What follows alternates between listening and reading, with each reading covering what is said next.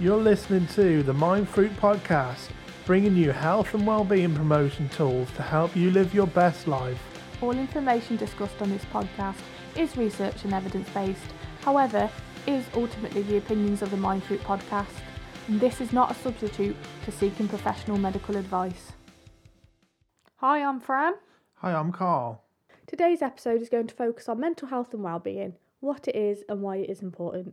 The majority of our strategies we are going to introduce will have an episode of their own. However, we will be sharing one or two simple strategies you can use in today's episode.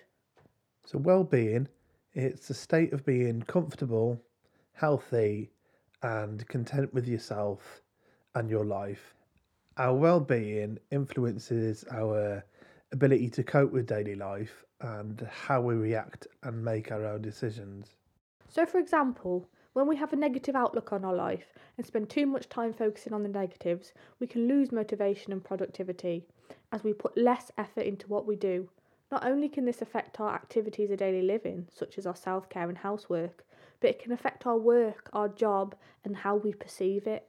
It can reduce our ability to cope with stress because we can get caught up with the negative things which are out of our control. This can make any additional stress seem more intense if you think about it as a snowball, you start off with a little bit of snow, you roll it around, and the more snow you collect, the bigger it gets. When our well being is taken care of, those littler things could seem more manageable. There are things you can do to promote your mental health and well being. One of them is doing things you enjoy, another is actively using strategies which can help you to de stress or refocus your energy in a more productive way. Now, we are all unique, and not all the strategies in this podcast will work for you or be suited to your life or your past experiences, but the majority of them could be adapted to suit you and your lifestyle. Some of them you might not enjoy and don't want to persevere with, but we recommend that you try them with an open mind. If you don't try, you'll never know the impact it could have. While listening to this podcast is a great start, just listening to it will not improve or maintain your mental health and well-being. It's up to you to take responsibility and make the change yourself if that's what you feel you need. So, if we're going to be speaking about well-being, let's start off with Maslow's hierarchy of needs. If you imagine a pyramid with five different pillars, at the bottom is our physiological needs. These are the basic needs for human survival, such as food, drink, shelter, air, sleep, warmth, clothing, and sex. As you can guess, if these needs aren't met, our bodies don't function properly. These are the most important. Next up on the pyramid is our safety needs. Once our physiological needs are met, our needs for security become most important as we want more control in our lives. Our safety needs relate to physical safety, being protected from violence, financial safety, employment or income security, health security, having access to healthcare, and safety of residence, being safe and secure where you live. The next on the pyramid is our needs for love and belonging. This can relate to our needs for social interaction and feelings of belonging. You can meet these through family relationships, friendship, sexual intimacy, relationships, trust, receiving and giving affection, and being part of social groups. The example of this would be the lockdown how the majority of us have felt a dip in our mental health and not being able to see our family and friends can leave this really important need unfulfilled. Humans are social beings and we thrive off that interaction. Next on the pyramid is our esteem needs. And this is our needs for self esteem, including dignity, independence, confidence, and a sense of achievement, and our need for respect from others, including our societal status, and the way people view us and treat us. So, the top of the pyramid is our self actualization needs.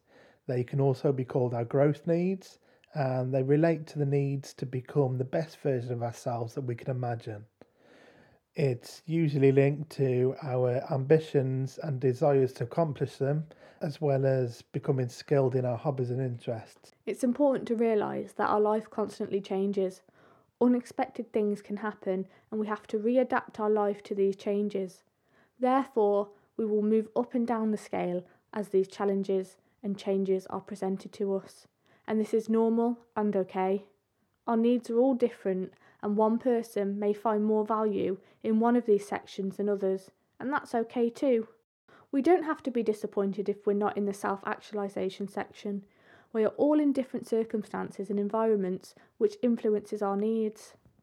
One thing we noticed, and we've been talking about it between us, it's the lack of identification to where spirituality, religion, or cultural beliefs fit into this scale. We think it could fit into quite a few of these layers, but we can't decide on where it should be. If you have an opinion on where the pyramid would fit, please let us know your thoughts in the comment section. Now we have identified what our needs are, it's important to realise we do not have control over all of these aspects, but there are certain aspects that we can influence. It's so easy to neglect our health and well-being needs in the times where we feel stressed or, or don't have much time or when we feel we can't make a difference and it just is what it is. But we should be proactive in making sure we give ourselves the best opportunity to have our needs met by making a more conscious choice. So, the thing I want to talk about is a major thing that could contribute to better mental health and well-being is congruency. It means matching up with what you're thinking and feeling with what you do in your life. If you're doing what resounds and resonates with you, then it's much easier to live life your own way. An off topic example is when you follow a diet and somebody else tells you what you can and can't eat, you're not going to be fully into it if you make your own plan and give yourself allowances, then that lifestyle change will be a lot more sustainable. I think a lot of people can relate to this. It's making waves in society where people are challenging the expectation of what people think you should do and what you actually want to do yourself. Yeah, like training yourself to become more intuitive or listening to your own desires, needs, and wants which are helpful and which are not. Yeah, like some of the things we can do are based on what we're conditioned to do from external sources, such as advertising, focusing on the things that you lack in your own life instead of thinking about the things that you actually do have to be grateful for. One of the things that Carl and I have recently been doing is called a gratitude diary. This has made us feel so much more optimistic and positive in, in general. If we think about this as flipping the script and being able to keep your mind positive throughout most of the day. This is a very simple hack. Try this out. A daily routine of writing down the things you're grateful for, just three a day. In a week, you'll have 21, and in a month, you'll have 84. So, if you ever feel bad about your life, you can read through in your own words at all the good you have in your life. So, in the last episode, we touched on balance. This is important for our well-being in general. We personally speak about hobbies and interests a lot because that's our point of reference. I feel good if I'm writing songs or getting creative. I feel good if I'm colouring, watching someone play video games on Twitch, or sleeping. I want to point out that everyone's different and you'll find whatever works for you. Some people get their fix from the work they put in, hustling and pushing through boundaries. When they feel like they don't have anything left to give, then their day is done. Some of these do it because they're workaholics and love the stress, no rest for the wicked kind of mentality. Some people will just not stop until their goals are hit. Some are hoping that this will be rewarding in the future so they can lay back and reap the rewards in later life. Some people get their well being from going to work and take pride in this, and that can give them fulfillment. Some need a mix. Some people will do the least possible work in the least amount of time so they can spend more time on their hobbies and interests. that sounds like you. Yeah, that's definitely me.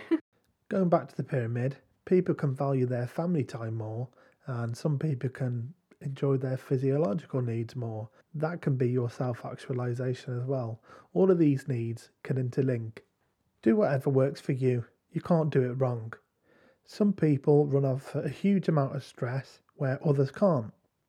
It's just when you continue on one side of the spectrum for too long, you need a break.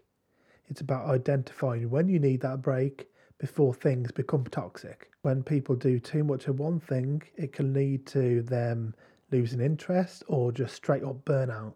Practices such as mindfulness can help you to let go or even just have a few seconds of peace at work. For example, consciously controlling your breathing using the square breathing technique. Try this. Breathe in for four seconds, hold for four seconds, breathe out for four seconds, and hold for four seconds, and repeat. You can repeat this as many times as needed. Next week's podcast is on mindfulness, so make sure you check it out if you think this topic could be useful for you. Or even if you don't, you might find some of the mindful strategies we'll be discussing are different to your perceptions of mindfulness. There are so many you've probably never heard of. Before we go, we're going to introduce another strategy you could use called a soothe box. This is a box full of things personal to yourself for you to go to and use when you feel a dip in your mental health or you need some comfort. You can create a soothe box in different ways. You can make a mental note of the things which you have identified to go in your soothe box, write down on a piece of paper the things you have identified, or you can create a physical soothe box. Grab a box and chuck all the things you love in it. When choosing what to put in your soothe box, it would be good to put something in to engage all five senses. So, something you can taste, could be chocolate or food, something you can see, could be a photograph which reminds you of something positive, or a DVD to watch. Something you can hear. This could be again a DVD or CD. Something you can feel. This could be a soft teddy or fidget toy that you like the feel of, or something you could smell. This could be essential oils or a candle. Some people can go back to childhood and get something they really loved as a child. If there is anything you want to put in the box but it cannot physically fit, such as PlayStation, a bike, a guitar, or something to do like go for a walk, you can create reminder cards. This can be useful when feeling anxious or distressed, when we can't always think clearly. The reminder cards does the thinking for you. So does the soothe box. You can add to it or change your soothe box as your interests or comforts change over time. I hope you enjoyed this episode. It's been a taster on well-being and some of the strategies you can apply to your own life. To get more of this content, hit that subscribe button. And if you're watching on YouTube, ring that bell. It'll notify you every time we upload. Next week's episode, we'll be talking about mindfulness. Thank you for listening, and if this information was valuable to you or you think it might be for somebody else, like, comment, or share. Check out our weekly blog on mind-fruit.co.uk. We hope to see you next week for Wellbeing Wednesday.